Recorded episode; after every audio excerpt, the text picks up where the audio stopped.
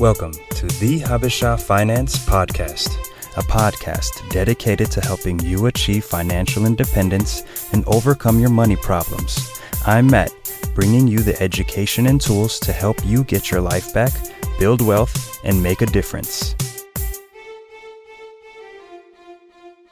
Hello, hello. Welcome to the Habesha Finance Podcast. I'm your host, Matt. Well, it's that time of year. The cold is fast approaching and school is coming close to an end before winter break. I know what you young people are thinking. Thanksgiving break, Christmas break, New Year's. Oh my gosh, it's the best time to sleep and eat a lot of junk food. Sorry to bust your bubble, young people, but your holidays this year will be different if you listen to what I have to say.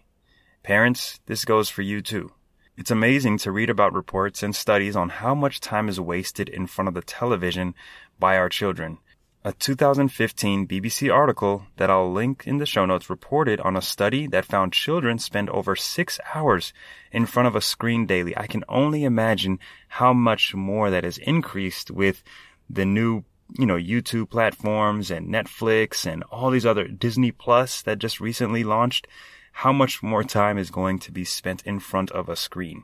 And this does include televisions, computers, mobile devices, and so on. And personally, I think this is unacceptable, seeing as how children are at school for about eight to 10 hours, sleeping for another eight to 10 hours. And, and if they're not sleeping or at school, then they're probably wasting time away on social media or watching some reality TV show or cartoon. And so I have this message that I want to share with young people, parents, and everyone in between. And I think it's needed because as a parent who once was a kid, I notice how much times have changed. A screen now sits in our pockets, in our purses, and if we're not careful, we become less productive and purposeful in life. So bear with me as I get on my soapbox and give you five simple things our children can do during the holiday break. Because I really believe the future of our next generation depends on how they spend their breaks from school, whether it's summer break, winter break, or whatever break they have. And the first thing that I want to see more of our children doing is playing outside. I remember the days I used to ride my bike outside with all my friends. Those were some of the very best times, the most fun times that I've had. There are so many studies that show how simply playing outside and interacting with nature can help a child's developmental skills. My wife is really good about taking our kids out for walks, taking them to the parks, taking them to wherever we can take them. And it's really important that from the age of two and three all the way to 12, 13, 14, 15, 16, you know, these young people, you young people are doing these kinds of activities. So during your Thanksgiving break, if the weather is manageable, because I was just in Minnesota the other week and it was brutally cold and it wasn't even like negative five. It was in the 40s or 30s, but it was that ice wind piercing cold that gets you if you are trying to walk around, you know. If the weather is manageable, go outside and have fun. Head over to the nearest park with parental supervision and walk around with some friends, you know, have fun. Okay. And do it outside because outside is one of the best places you can go for your physical health and mental health. And I will say emotional health too. I'm not a doctor. I'm not a professional, but I would think that playing outside and interacting with nature does help you develop mentally, physically, and emotionally. The next thing I want you to do, young people and as well as parents, put down the mobile device and step away. Seriously, does anyone feel that the smartphones have made many of us dumber, me included?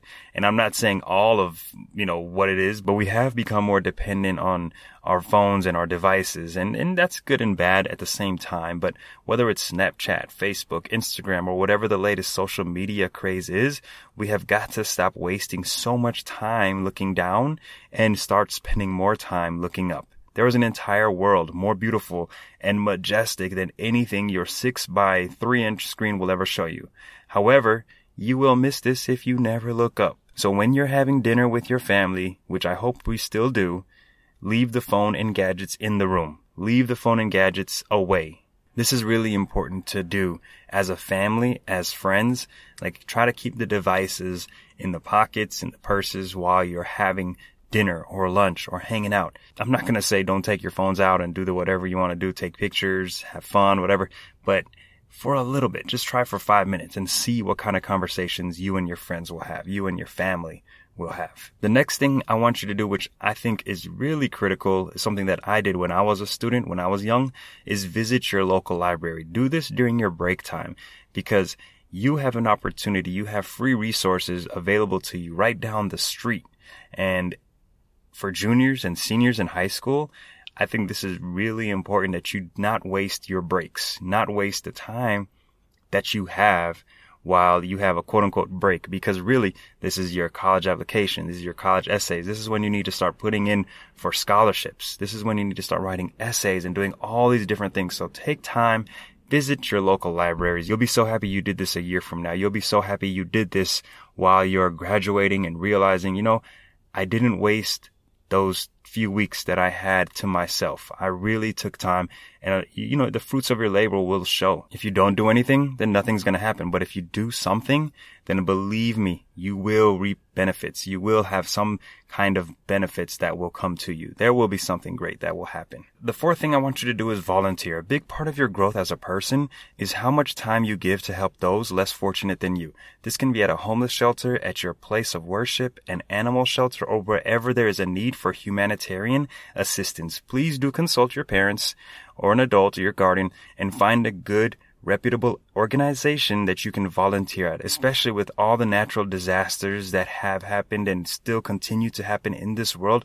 You have endless ways to offer your time for the benefit of someone who is suffering. So please at least try to find a day where you can go and volunteer your time, your energy, your strength, your effort to make someone else's life just a little bit better, a little bit happier.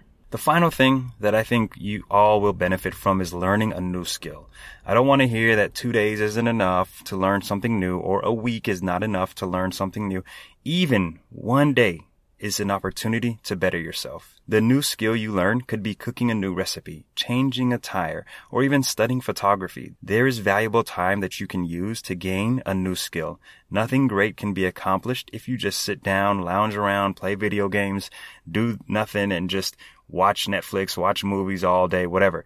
Nothing will get accomplished.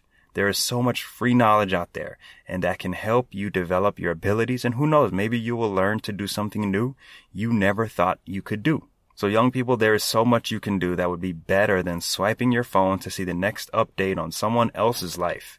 I strongly believe while the advancement in technology has been great for society, on an individual level, there have been many setbacks. You don't have to take my word for it. You simply just need to visit the nearest mall or your next social function and observe how little communicating verbally happens between people. One observation I have made over my lifetime is that young people who can manage their time and money earlier in their lives improve their chances of being so successful in whatever they aspire to do. You don't have to be an Einstein or a Nobel Peace Prize winner, but you must always strive to be the best version of yourself each day. Thank you so much for listening. I hope you all have a wonderful and purposeful week.